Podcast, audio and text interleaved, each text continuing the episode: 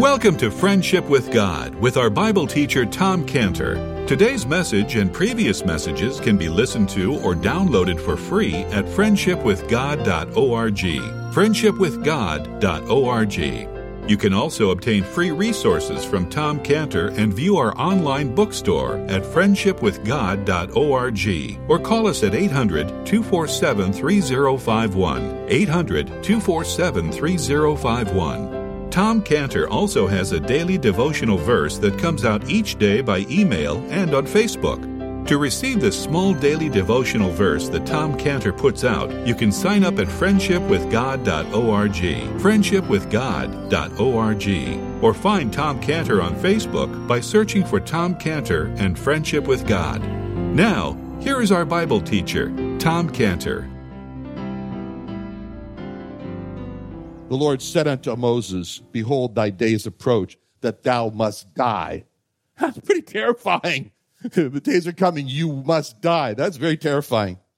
I mean, it's, it's like, you put those two together, those two passages together, the Deuteronomy 31, 14 and the Numbers 27, 12 through 13, and you get this. Step one, you're going to climb up a mountain. Step two, you're going to look all around and see the land. Step three, you're going to die. Right? Very frightening news. Uh, to know exactly what's going to happen, you know, have all those things out. Oh boy, I'm going to, you know, start up this mountain, okay, uh, and then I'm going to start climbing the mountain. After that, I'm going to look around. After that, here it comes. You know, when I was a kid, I was terrified of shots. You know, and my father had his obstetrics and gynecolo- gynecology office in the medical arts building at 4955 Van Nuys Boulevard in Sherman Oaks, right next to Van Nuys Hospital that, that doesn't exist today. That's probably a good thing. But anyway, as he was in building one and next door was building two and building two is where the pediatrician was. And, and I knew what it meant when, when, when, when my father, step one, brought me into building two. And then step two, we went up the elevator. And then step three, the door opened that made that ding dong sound when the door opened. And step four, there was the smell of alcohol in the air. And step five, my dad took a firm grip on my hand and, and led me into the room, which for me was a torture chamber. And, and step six, in comes the sterile white gown doctor with nothing in his hand and that deceitful smile on his face. now, by that time, I was under the table and screaming. All right. Oh, yes, that was Tommy. All right. Because the terrifying part of all this was knowing all those steps and what was going to come, and next was going to come the needle in the arm. And, and, and that's the way it was like for Moses, as God told him the steps of climbing the mountain and looking all around, and, and then comes death. And, and so that's why God reassured Moses in verse 13 with a very simple word of also. He said in, in number, I'm speaking about Numbers 27, 13. In Numbers 27, 13, this word also is very reassuring when it says, when thou hast seen it, thou also shall be gathered unto thy people as Aaron thy brother was gathered. See, that's Numbers 27, 13 is very comforting when God said also. I mean, there was God saying to Moses, don't panic, Moses. You're not the first one to go through death. Others have gone before you, like Aaron. You're just an also. And remember, you're going to be with familiar people. You're, you're, you're, you're, you're going to be with your own brother, Aaron. I mean, he's gone before you. So God told Moses, find comfort as you approach death in the thought that Moses, you will be gathered together with Aaron and the rest of your people. How thoughtful, how comforting of God to do that. So when Jacob said, behold, I die, this is a transition time now for Jacob. Jacob's body is dying, but his soul is surviving. His body is dying, but his soul is surviving. And as Jacob is doing this, what we see him doing is, is what is said in Romans 12, 12, Romans 12, 12, which says, rejoicing in hope, rejoicing in hope, patient in tribulation. This is what he's doing. So he's on the eve of death. Jacob's on the eve of death here. And it's like Jacob's body has been like a veil that sort of blocked his vision, blocked Jacob's vision of the unseen. I mean, he, his, his physical eyes are, he can't see, he's blind. But now as Jacob's body is fast failing, that flesh that, that is wearing thin, the flesh of the veil that's blocking him from seeing God is wearing thin. And he can now see God, who God is and, and, and how, how, what God is doing and, and, and how he's going to be with God. And, and he can see that God is going to fulfill his promise to bring, to bring Joseph and his people and Jacob's people into the land of Canaan. So what we see in Jacob is a, is a picture of a glorious way that the child of God dies. You know, we in San Diego, sunrise is beautiful. It is. But it's really not as beautiful as sunset. Sunset is more beautiful because that's a very special beauty in sunset when the light is broken up into all these beautiful colors as it sets. And what we see here is the sunset of Jacob's life. Very special beauty is emerging here as he's sinking below the horizon. And, and Jacob is sinking below the horizon. There. and this is so different from those who have lived their lives without God. I mean, they live their lives without God. They don't know anything about God as their friend. They don't have friendship God. They don't have God as their helper. They live their, their, their, their lives just trying to extract happiness and soul satisfaction from the world, which was never designed to give it to them. And what's the result of their, their lives have been year after year, especially as they're getting older, of frustrations and disappointments. And, and, and death for them is a result, to just end it all. Just end it all. I mean, death for them is the final and ultimate disappointment and frustration. So different from what we see here in Jacob. So different from Paul at the end of his life in 2 Timothy 4 6, 2 Timothy 4 6, where Paul said, I'm ready now to be offered and the time of my departure is at hand. I have fought a good fight. I have finished my course. I have kept the faith. Henceforth, there is laid up for me a crown of righteousness, which the Lord, the righteous judge, shall give to me at that day, but not to me only, but unto all them also that love is appearing.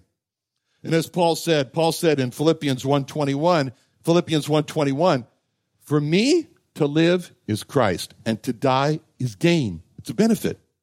And what we see here is Jacob dying, and we're seeing how Jacob is, is, is, is it's interesting as we see him dying because he is suffering an experience of death, coming death, dying. He is suffering an experience, a dying experience that everyone will ex- experience. Everyone will experience death. But he has the privilege, he has the privilege to experience what few experience God what few experience.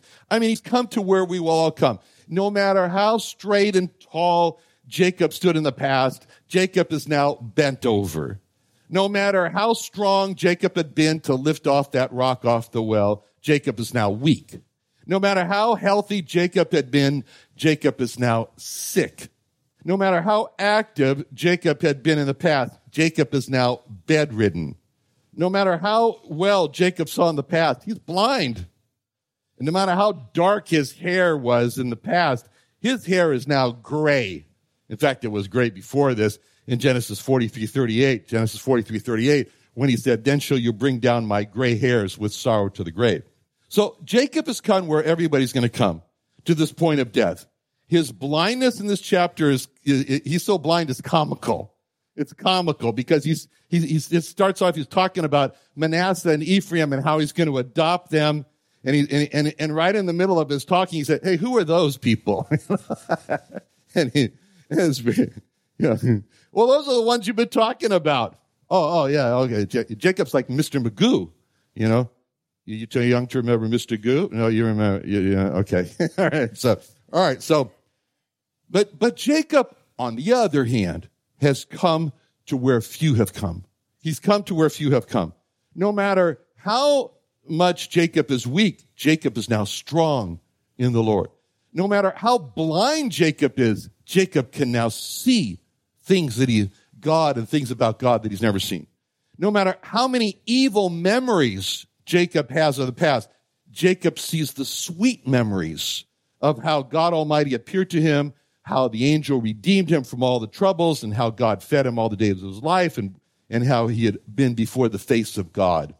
No matter how bedridden Jacob is, he's soon to be resurrected and freed from that. No matter how sick he is, he's soon to be healthy and free of sickness forever with no sorrow. No matter how much Jacob is dying, he's going to eat of the tree of life and, and, and, and in this state of eternal life. So Jacob is going to, Jacob is going to rise, but he is already risen in an elevated state of mind. And this elevated state of mind is seen when, when Joseph first enters the room. When Joseph first enters the room and Jacob starts to talk to him in verse three about how God appeared to him. It's interesting. It's interesting that when Jacob first speaks about God, he, he, he's really speaking about God taking the initiative. Taking the initiative in verse three. He says, God Almighty appeared to me at Luz. And, and that was the darkest time in Jacob's life. I mean, after he had just lied to his father, he tricked his father, he stole the birthright from his brother, he was running away from his brother who was trying to kill him. That's when God took the initiative to find Jacob. That's when God took the initiative in our lives, not after we cleaned up our lives. But as it says in Romans 5 8, Romans 5 8, while we were yet sinners, Christ died for us. And just as it was with Jacob, God penetrated through the worst times in our lives to save us from our sins. And when Jacob was talking about this, Jacob was not talking about how hard he was looking for God or how he found God. Jacob was talking about how hard God looked for Jacob and how God found Jacob, which is just like God is described in Ezekiel 34:11. Ezekiel 34:11, which says, for thus saith the Lord God, behold, I, even I, will both search my sheep and find, and seek them out. I will search and I will seek them out. The sheep are not looking for God. God is looking for the sheep. And then coming out from the shadows in, in Ezekiel 34, Jehovah Jesus now speaks in Luke 15, 4, Luke 15, 4, what man of you having a hundred of sheep if you lose one of them, doth not leave the 90 and 9 in the wilderness and go after that which is lost until he find it. He's the one. But it's so interesting about what, what Jacob is saying in this chapter as he's approaching death is he's talking all about God. I mean, God is the first word out of his mouth when Joseph comes in in verse 3.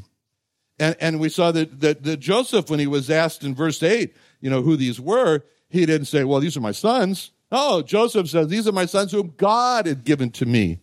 You know, and, and when Jacob responds, he doesn't say, Well, I never thought I'd see your sons. He doesn't say that. Jacob says, I never thought that God would show me your sons. So Jacob and Joseph here are having this conversation where God is in everything. It's so different from the conversation of the lost, which is in, described in Psalm 10.4. Psalm 10.4 says, the wicked through the pride of his countenance will not seek after God. God is not in all their thoughts when it says through the pride of his countenance, it means that all the wicked talk about is themselves. And they, and they don't seek God. They don't talk about God because God is not in all their thoughts. Actually, the Hebrew says God is not in any of their thoughts. He's not in any of their thoughts. So then it goes on to say, in verse 20, it goes on to say, he blessed them. Jacob blessed them that day. And you know, it shows when he says that how it shows the heart desire of the believer. The heart desire for the believer is for his children, even if his children are far from God. Even if a believer's children are far from God, the believer is heartbroken for his children that are far from God, which is what we saw in the case of Abraham. Abraham was heartbroken for Ishmael. He prayed for Ishmael, who was far from God. In Genesis 17, 17 18, Genesis 17, 18, where Abraham said unto God, Oh, that Ishmael might live before thee. That's what we're seeing here is grandpa Jacob is blessing his two grandsons, Manasseh and Ephraim. This is the heart desire of the believer for his children. And so with the blessing that Abraham is doing here, he's, he's, he's teaching his children, look away. Look away from Egypt to Canaan. And that's what parents do. That's what believing parents should do with their children. Teach their children to look away from the world to God. Parents should not be bringing their kids to Las Vegas and, and saying, look to the world, but they should be teaching their kids, look on the world that was symbolized as Egypt as their home. Don't do that. Don't look on the world as your home. Don't allow yourself to be incorporated into the Egyptians. Take your lot with the people of God like Moses did. But what you often hear from par- parents, tragically, you often hear stuff like this, you know, well, I just want my children to have what I didn't have when I was growing up. And, and so I'm going to work to give them what I didn't have. What do they mean by that? What they mean by that, they should mean that I wasn't a Christian at that time. No, but what they mean by that is I want my children to have money. I want my children to have wealth. I want my children to have worldly success. So the parents work hard to make sure their children have a university degree that will set them off to, in a course in life, to have money and wealth and worldly success. But the believer, the believer has a different desire for his children. And his desire is, I just want my children to have God in their lives. And I want them to walk with God and I want them to turn away from the world to God.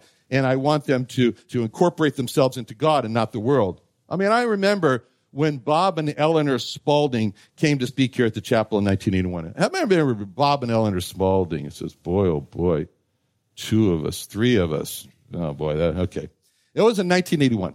It was in 1981. They had been missionaries in Japan and then in Brazil, and they had a son that was far from God. He was rebellious. I think his name was Stephen, but I can't remember. Anyway, they prayed and prayed for their son. And one day, their son saw a person holding a lug wrench with a flat tire eh, by the side of the road. And the son stopped to help him, and the person took the lug wrench and beat the son almost to death, just to steal his wallet. And, and the son lost his eye out of it, but he brought him back to God. Brought him to God. And I remember Bob standing here in this pulpit, and he was telling us all about what happened with their son. That was about 38 years ago. And, but I still can hear him so clearly in my mind. Now, as I remember Bob said these words, I would rather have my children in the graveyard than living for the devil. Boy, that really struck me. But that's the, that's, that's the heart desire of a believer, of a believing parent. That's what he wants. Now, these words, behold, I die, in verse 21, very disturbing, not only for Jacob, but for Joseph, for Joseph. As Joseph is, you die? How can we ever go on without you, the patriarch? How can we ever go on without your prayers, without your counsel, without your guidance? You can't die. You die? What are we going to do? You ever felt that way about someone? About someone uh, uh, uh, that they can't die? I can't go on without that person. But to this, Jacob, he responds, It's all right. God will be with you. God will be with you. That's the answer to all of Joseph's questions. That's the answer to all of our questions of how we're going to go on without that person. The person dies, but God does not die.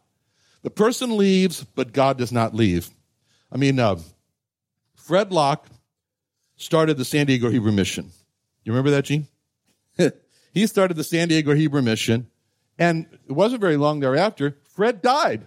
Fred died. I mean, he started it, and people thought, well, that's the end of the San Diego Hebrew Mission. But then God raised up Jim Mater. You remember him, Jim? he raised up Jim Mater. And then Jim died. Well, and then God raised me up to start Israel Restoration Ministries. People thought when Jim died, well, that's the end of the chapel. But, yeah, here we are. See, in all these situations, it's God's presence, it's God's that makes the difference. And that's what Joseph, Jacob was saying when he said, God will be with you.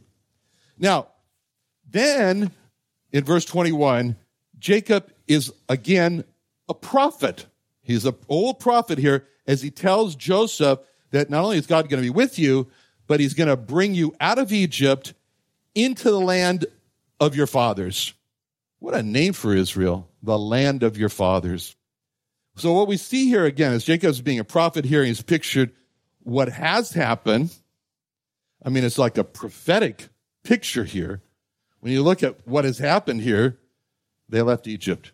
And what will happen to the Jewish people in the land of Israel. I mean, as Jacob and his family were by necessity removed from the land of Israel, so in 70 AD, when Titus came, that the Jewish people were removed by necessity from the land of, of Egypt into the great diaspora.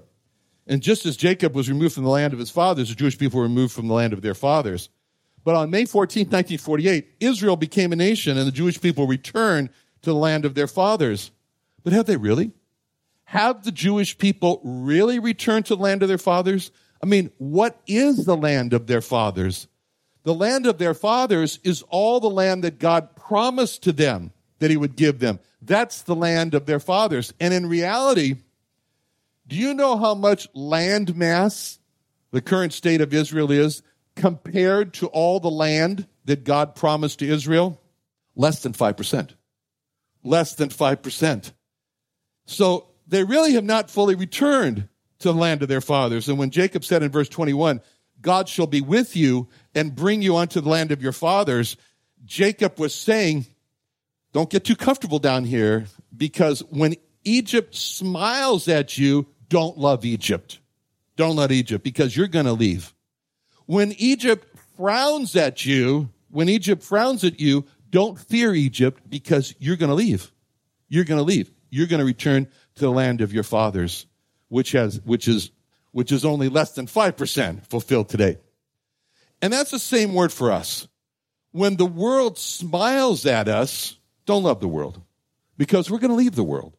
And when the world frowns at us, don't fear the world because we're going to leave the world. All this is to say, and all, all this is to say, what Jacob was, here, was saying here is that earth has no future for me. Jacob, in essence, in this chapter is saying, earth has no future for me. Heaven has a future for me.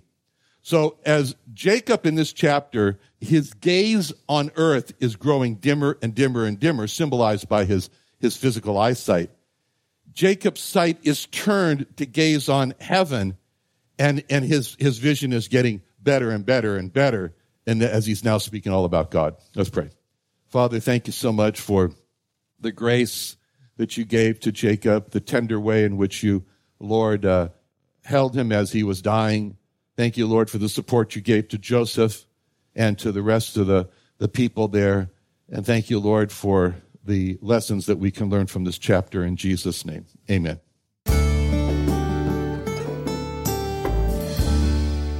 Another wonderful day studying the Bible with our Bible teacher Tom Cantor here on Friendship with God. Don't forget that today's message and previous messages can be listened to and downloaded for free at friendshipwithgod.org. Friendshipwithgod.org. You can also go online to find free resources from Tom Cantor and our online bookstore at friendshipwithgod.org. You can also find Tom Cantor on Facebook, and you can also go to friendshipwithgod.org and sign up for his daily devotional. Tom Cantor is also the founder of Israel Restoration Ministries. You can visit that website at israelrestorationministries.org. You can write to Tom Cantor at P.O. Box 711330, P.O. Box 711330, Santee, California. Santee, California 92071. Or email Tom Cantor at tomcantor at friendshipwithgod.org. Tom Cantor at friendshipwithgod.org. Or for more information about Tom Cantor and Friendship with God and Israel Restoration Ministries, call us at 800 247 3051. Reach Israel. Join Tom Cantor for the second annual Israel Restoration Ministries Jewish Evangelism and Training Conference in San Diego, California, February 22nd and 23rd at the Creation and Earth History Museum. Early bird registration, only $99, includes a two day conference pass, meals, teaching, Creation Museum, and Tabernacle admission, plus over $150 worth of equipping resources. Come hear Tom Cantor, Dr. Michael Brown, Dan Sered, and more on how we can reach the lost in America and Israel on February 22nd and 23rd. Call 619 599 1104. 619 599 1104. Or sign up at reachisrael.com. That's reachisrael.com.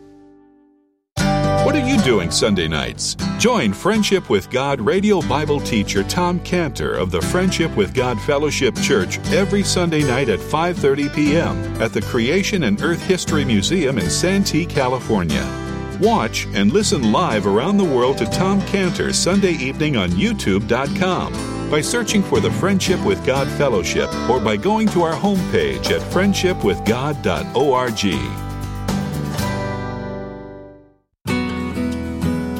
deeper in God's Word with the Friendship with God King James Version Study Bible prepared by Tom Cantor.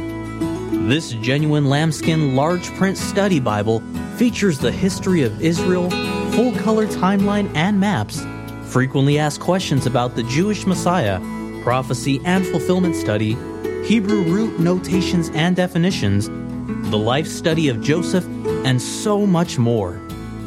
Order your copy today for only $49.95. That's $49.95 and receive a free personal signed copy by Mr. Tom Cantor along with your name engraved on the cover. To order your Friendship with God study Bible, call 1 800 247 3051. That's 1 800 247 3051. Or visit us at creationbookstore.com. That's creationbookstore.com.